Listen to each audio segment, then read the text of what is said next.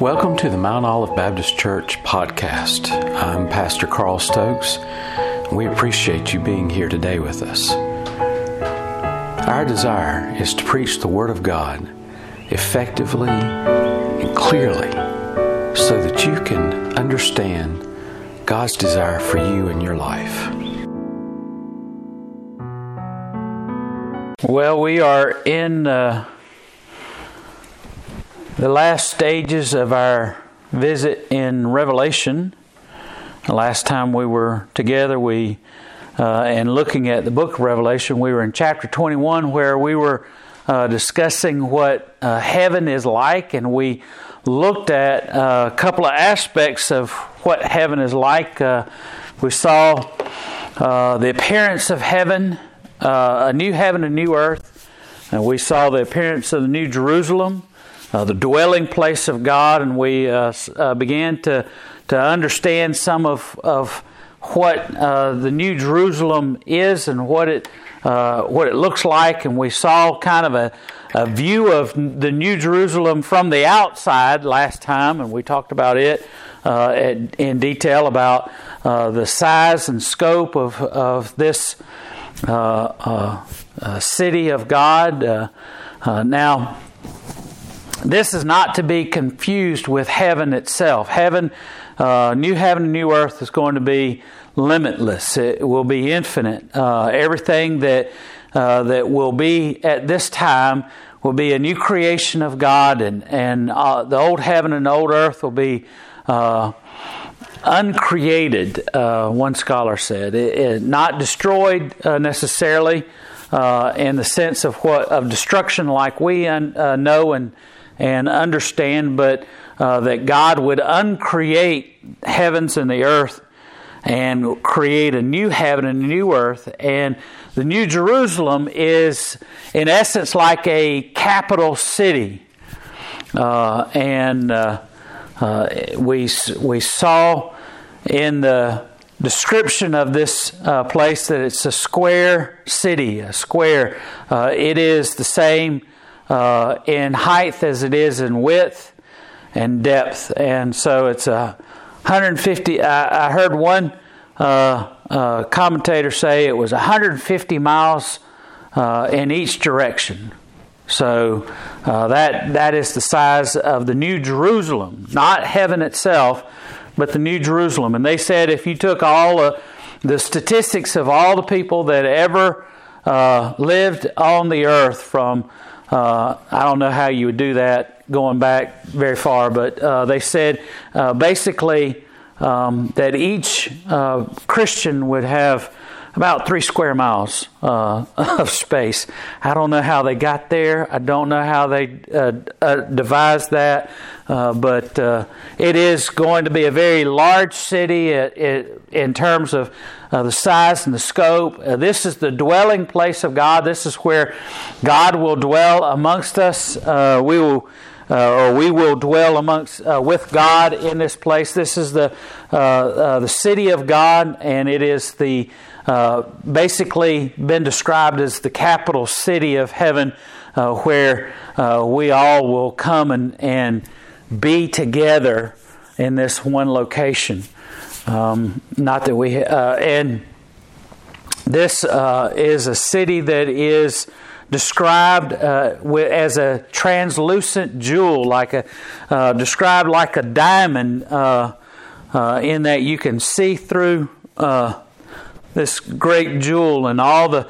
And that makes sense in essence, because what makes a diamond precious to so many is not just the fact that it's so it is the hardest substance known to man, but also for the fact of the refractions, the different refractions that that are made onto the diamond, and how light is refracted by it. And this is a city that is to augment the fact of the light of God, the very glory of God is being refracted all over, and the brilliance of God's presence, His glory, is shining all around for all to see His glory and to see. And so we have come into this this time in which we see that the city is 44 cubits according to the measure of man and the angel. And the building of the wall was of jasper and pure gold, like clear glass. And so we see all of this, and we see the 12 gates. And we came down to verse 22. That's where we stopped. So that's where we'll start today. And I saw no temple there, for the Lord God Almighty and the Lamb are the temple of it. And the city had no need of the sun, neither of the moon to shine in it, for the glory of God did lighten it, and the Lamb is the light thereof. And the nations of them which are saved shall walk in the light of it, and the kings of the earth do bring their glory and honor into it. And the gates of it shall not be shut all the day, for there shall be no night there, and they shall bring the glory and honor of the nations into it. And there shall in no wise enter into anything that defileth, neither whatsoever worketh abomination or maketh a lie, but they which are written in the Lamb's book of life. And it showed me a pure river, chapter 22, a pure river of water of life, clear as crystal, proceeding out of the throne of God and the Lamb of God in the midst of the street of it. And on either side of the river was there a tree of life, which bare 12 manner of fruits, yielding her fruit every month. And the leaves of the trees were for the healing of the nations. And there shall be no more curse, but the throne of God and the Lamb shall be in it, and His servants shall serve Him, and they shall see His face, and His name shall be on their foreheads. And there shall be no night there, and there shall be no need of a candle, neither light of the sun, for the Lord God giveth them light, and they shall reign forever and ever. So this is the next section of Scripture that we're dealing with in terms of the appearance of the of this New Jerusalem. And all of these things indicate a different aspect of what life is like when we will be in heaven for all eternity. And when we see the New Jerusalem and see this glorious city that is the dwelling place of God, that we will be able to enjoy in His presence and be able to always commune with God. And so the first aspect is that there shall be there's not going to be a temple in heaven. He says, I saw no temple there, for the Lord God Almighty said the Lamb are the temple of it. And the city had no need of the sun either. So that's, first of all, let's talk about the temple. When we have seen other images and views of heaven before, we've seen a temple in heaven. We've seen at the beginning of Revelation where it talks about the lampstand and the throne of God, and we saw a great altar in heaven. And we've seen all of these aspects of heaven prior to this, and they all indicate and look like a image of the temple of God that that God directed Moses to construct while they were using the tabernacle, and then the temple that was constructed later by Solomon and succeeding temples after that. They were all constructed in the same manner to look the same as the tabernacle, but the temple being a permanent fixture as opposed to the tent version of the tabernacle. And these, in essence, were a mirror image of the vision of what heaven is like in heaven, in which what was seen by other visions throughout Scripture of it looking very much like a temple. And so John here is sharing this vision of the new heaven, new Jerusalem, and he says there's no temple there. What would be the significance of that?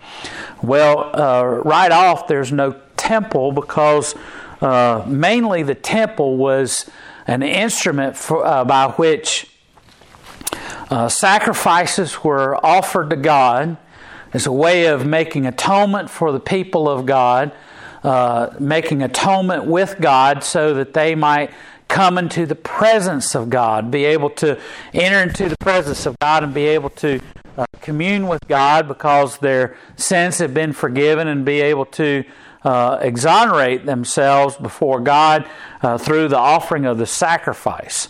And the significance of the fact that there will be no temple in heaven is the fact that this will be a time in which all of sin and all of the influences of sin has been removed from heaven and earth. There's no more need for a temple because we have direct relationship with God, a direct communion with God through the work of Jesus Christ, through His shedding His blood for our sins and being the eternal sacrifice that paid for our sins, the only sacrifice that could be paid that would exonerate mankind permanently.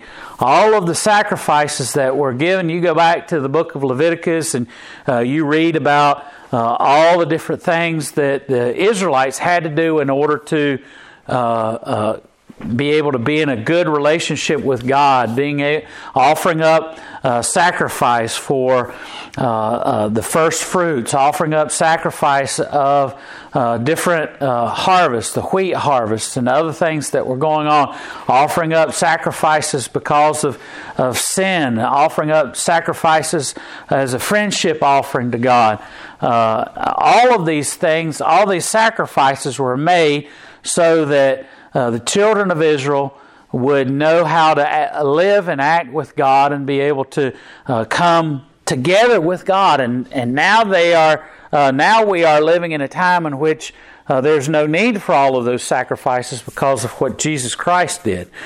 But we still need salvation. We still need Jesus Christ to atone for our sins. At the time of this new heaven and new earth, we've already passed through the tribulation. We've passed through the time of judgment. We've passed through God bringing His final judgment upon Satan and sin and all the things that relate to our separation from God. This is a time in which we enjoy fellowship with God, a time in which we are joined with God, and all of the sin that we have had in our life has been eliminated. And remember, God has proclaimed that once He forgives our sin, that He doesn't recall that sin. He takes it and wipes it away. And it's not like what we do with people when we have problems with our relationships with one another and somebody does something against us. We might say, well, I forgive you, but guess what? You ladies aren't the only ones. We remember everything that happens to us, and we might say we forgive you, but the first chance that something comes up, you're going to use that to your advantage because we tend to think of ourselves as better than everyone else. We tend to think that everything that we do is right. And so we always try and justify everything that we do. Well, I only did that because you did what you did, or I only did that because of this, or because of somebody else. We try and make excuses for it. We don't take responsibility and say, I was wrong, I did. We might at one point, but we still think of what we did many times as justified and right and all that. All of that is eliminated. None of that is relevant in new heaven and new earth. All of that is gone because all of our sin has been wiped away. All of our sin has been erased. And we no longer are dealing with a sinful world. And we're no longer dealing with sin in our lives. It's been eliminated. Now remember, the Bible tells us that there'll be no more tears. We talked about that, the things that were not in heaven. No more tears. There are no more sinful people. There were no more influences of sin. All of those things were eliminated by God, and now we live we'll live in eternity without the influence of sin. And so therefore there's no need for sacrifice, there's no need for temple, because there's no separation between us and God. We have that direct relationship, that direct communion with God. And so there's no need for a temple. We see that there's still a throne, as mentioned here, because God is high and exalted and lifted up. There is the aspects of this New Jerusalem that shows the glory of God, but no need for a temple in the city. And there's no need also for a sun.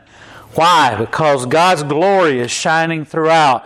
There's no more night. It's not going to have a day and night. It'll be always lit by the glory of God. God's glory will not be obscured by our sin. No longer are we going to live in a existence in which we will have darkness as a part of our life. Remember, darkness has always been a symbol of sin. The Bible tells us that evil men do things in darkness because they want to hide what they do. There's no more evil. There's no more sin. There's no more people that are going about doing evil things. Everything is lit by God because God's glory will be transcended. It will be throughout all of the new heaven and new earth, and especially this New Jerusalem that will be there. God's presence will be felt everywhere, and God's glory will shine throughout. It says, "And the city had no need of the sun, neither of the moon to shine in it, for the glory of God did light it, and the Lamb is the light thereof." And so God's presence, God's existence there, God's glory will light up everything, and there'll be no darkness. There'll be no hint of sinfulness, and the city will have no night. And it says in verse 24, he says, "The nations of them which are saved shall walk in the light of it, and the kings of the earth do bring their glory and honor into it."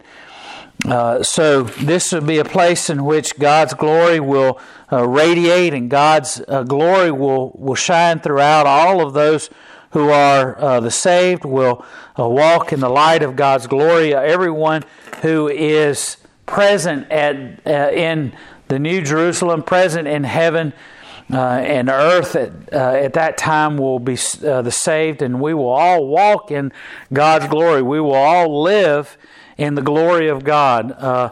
Now, remember in Scripture we read about the encounter that Moses had with God.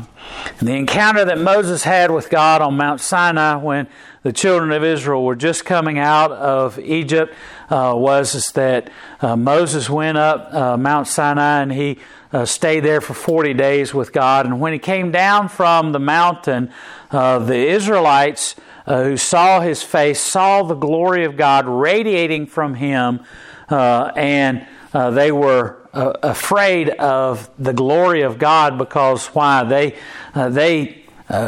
don't see, we don't see on a regular basis the glory of God.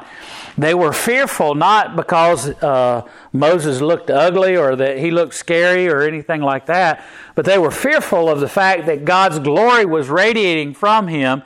And anytime you're in the presence of God, God's presence illuminates our sinfulness. God's glory shines in the darkness of our life and displays to us our sinfulness. Anytime we come in the presence of God, anytime we are in any place in which God's righteousness and God's glory is revealed, it shines and is a demonstration of how guilty we are in our sin. The reason that the Israelites did not want to see the glory shining and radiating off of Moses' face was not that Moses was glorious or Moses was righteous or to the point of having that fear, but it was the fact that he was in the presence of God's glory and illuminated and shone a light on the sinfulness of Israel. And so that's why Moses had to cover his face whenever he came down from the mountain and was around the Israelites. And it says that Moses, every time he was around the Israelites, he covered his face. But when he went in to be in the presence of God, when God came and met with him in the meeting place, he took the covering off of his face and was in the presence of God. And of course, we understand and know from that discourse in Exodus as well, that Moses did not see God directly face to face. Moses saw, was in his presence, but was not able to see him face to face, because when Moses was about to leave the presence of God and go down from Mount Sinai, he said to God, he says, I want to see you face to face. I want to see you.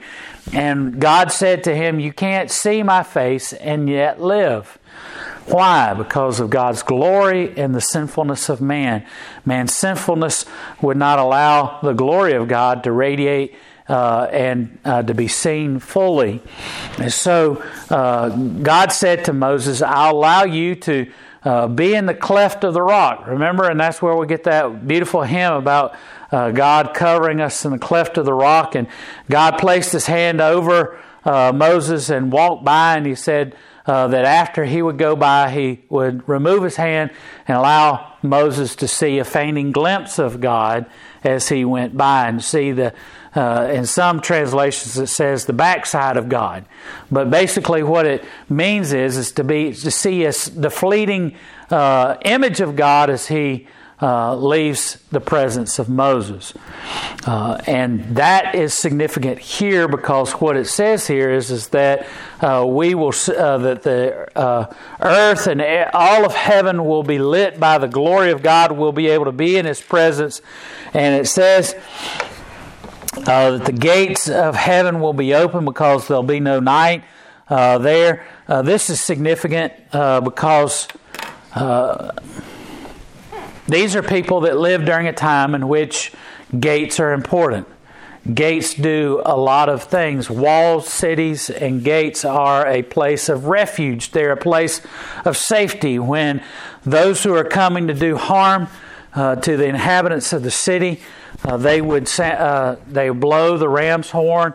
All the people that were out in the fields working, as well as those who lived outside the city walls, would all rush into the city walls, and they would close the gates. And at night they would close the gates as well to keep anything that might do people harm out of the city, to keep the city safe. And here it says that that the gates will never close. It's not just because there be no night, it's that there will be no evil that would be able to come into the presence of God. There will be no evil in the world, there will be no evil in heaven, and so there's no need for the gates to be closed, because there's the gates are there not to keep anyone out or to keep people in. The gates are there to welcome those who come into the city. But there'll be no need to close the gates, and there'll be no gates that'll be closed. Because it says, they shall bring the honor and the glory and honor of the nations into it, and there shall in no wise enter into it anything that defileth, neither whatsoever worketh abomination or maketh a lie, but they which are written in the Lamb's book of life. Those are the only that everyone in heaven at this time will be written in the Lamb's book of life. There'll be no danger. There's no abominations, no sinfulness that enter into the city or attempt to enter into the city. No need to close the gates. There'll be no influence of sin. Then we see in chapter 22, verse 1, he says, and He showed me a river of water of life, clear as a crystal, proceeding out of the throne of God and of the Lamb. Now, This is significant because basically the new heaven and the new earth, there'll be will not be a water-based existence. We are primarily, our bodies are made up of primarily liquid water and other liquids. We live in a world where water is essential. We live in a world that is 80% water. We live in an existence that's dependent upon water. The new earth that God will create, there is a noted lack of water. There's no rivers. There's no oceans. There's no lakes. There's nothing that separate us. We don't have to depend upon water. But there is this crystal river that flows out of the throne of God. That's an important significance because this crystal river that flows out of the throne of God is it is representative of the salvation of God. The river that flows from the throne of God is God's salvation to all mankind. Not that we need this river of water that to have salvation in the presence of God in heaven, but rather it is a demonstration of the salvation of God. Why? Why do I say that? Because it says the river doesn't have a source in the earth from a spring, or the river doesn't have a source from waters running off of a mountain or anything. Because of rain or ice or snow that melts, it is coming. The source is the throne of God, and it says that the river source is not only the throne, but from God and Jesus Christ. And so, the river is representative of the salvation of God that comes and brings salvation to mankind. And so that's the existence of this crystal river that comes and proceeds from the throne of God. And it says, in the midst of the street of it, on either side of the river, there was a tree of life which bare 12 manner of fruits and yielded her fruit every month, and the leaves of the tree were for healing of the nations. Okay. This tree of life that is on either side of the river is harping back to the Garden of Eden. Now, the tree of life in the Garden of Eden was a tree that was in the midst of the garden, and we understand and know that that it was the way in which mankind, Adam and Eve, had life with God. It represented God's sustenance to them. When they sinned and they were cast out of the garden, because one of the reasons was that God said that they needed to limit the access to the tree of life from mankind, that those that were born after Adam and Eve and all of mankind afterward, God did not want them to take part of the tree of life. This tree is very different in that it has 12 different fruits. How many trees do you know that has any more than one fruit? None. So this is a reference to all those who are throughout heaven, no matter where they come from, no matter where they are part of. It brings life, and it is eternal life for all of mankind. Not that you have to eat the fruit in order to stay alive in heaven. That's not what I'm saying. But what I'm saying is that it is demonstrative of God's provision for eternal life for us. And the significance is that it's near the crystal river. Crystal river, I remember I said, is symbolic of salvation of God coming from God and Jesus Christ. And with salvation comes eternal life. So the trees are representative of the eternal life that we receive from God when we receive salvation into our hearts. And the leaves, it says here, bring healing. Now, This is perplexing to some because they don't understand what they're reading here. Healing, for most of us, is we think of healing when we pray for somebody to be healed of a condition, like being healed of the cold, or being healed because of an accident and receiving healing, or being healed of God because they have something that is more significant, like problem with your thyroid, or problem with cancer, or problem with another disease of some sort. That's not the healing that it's referring to here. Why? How am I able to say that definitively? Because God's already eliminated all the consequences of sin and illnesses and being sick and having problems with sickness are all indicative of the curse of sin. So what the healing here is referring to is the healing that relates to a healing in our relationship to God, a restoring of our relationship to God. It's not that you take leaves and put it on your arm because you've got an ouchie or a cut or something like that, but rather the leaves there are referring to the restoration of the nations to their relationship to God. It says in verse 3, there shall be no more curses, but the throne of God and the Lamb shall be in it, and His servants shall serve Him, and they shall see His face. That's important here. Remember I said that we'll be able to see the face of God. Here's the evidence. We shall see His face, and His name shall be in their foreheads. And there shall be no night there, and they shall have no need for candle, need light of the sun, for the Lord God giveth them light, and they shall reign forever and ever.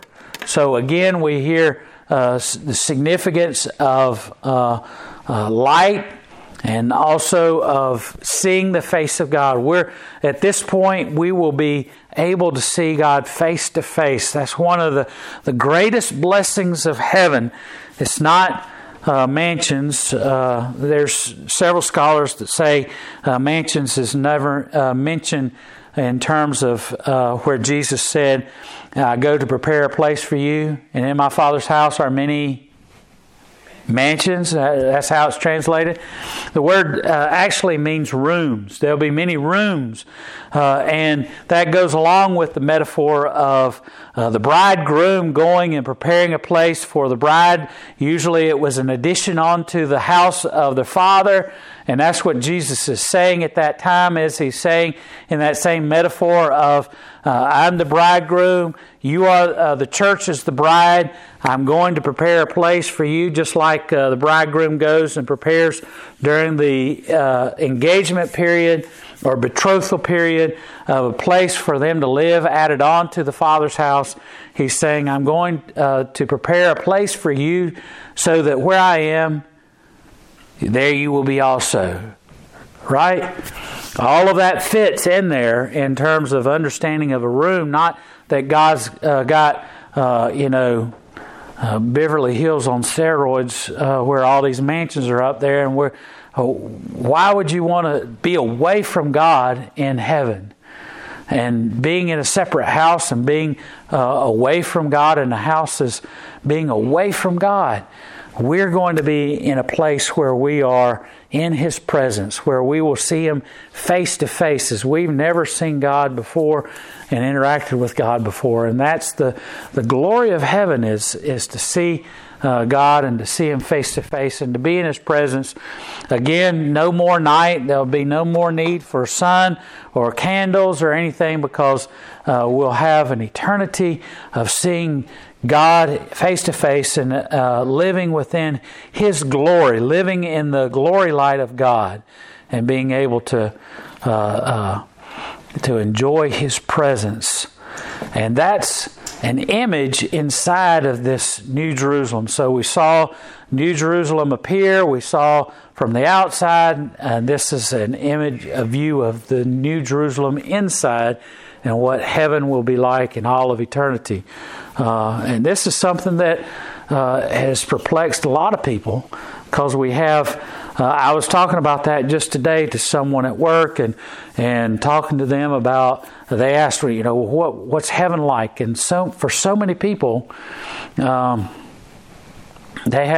a distorted view of heaven because we believe traditions of pearly gates and streets of gold, and we're going to be sitting on a cloud strumming a harp and with wings and all that kind of stuff, and the devil's a red man with horns and a pitchfork, and all these misconceptions and all the angels are little cupids that are going around, big chubby fat babies that have wings, and that's not what angels look like, that's not what the devil's like, that's not what heaven's like, but this is an image into heaven that we can see. And the greatest gift of heaven is to be in His presence. Not streets of gold, not a mansion, not being able to sleep for eons of time and do nothing and sit around and eat grapes and strum a harp, but that we're in the presence of God, that we get to see Him face to face, and that we get to worship Him and adore Him and exalt Him.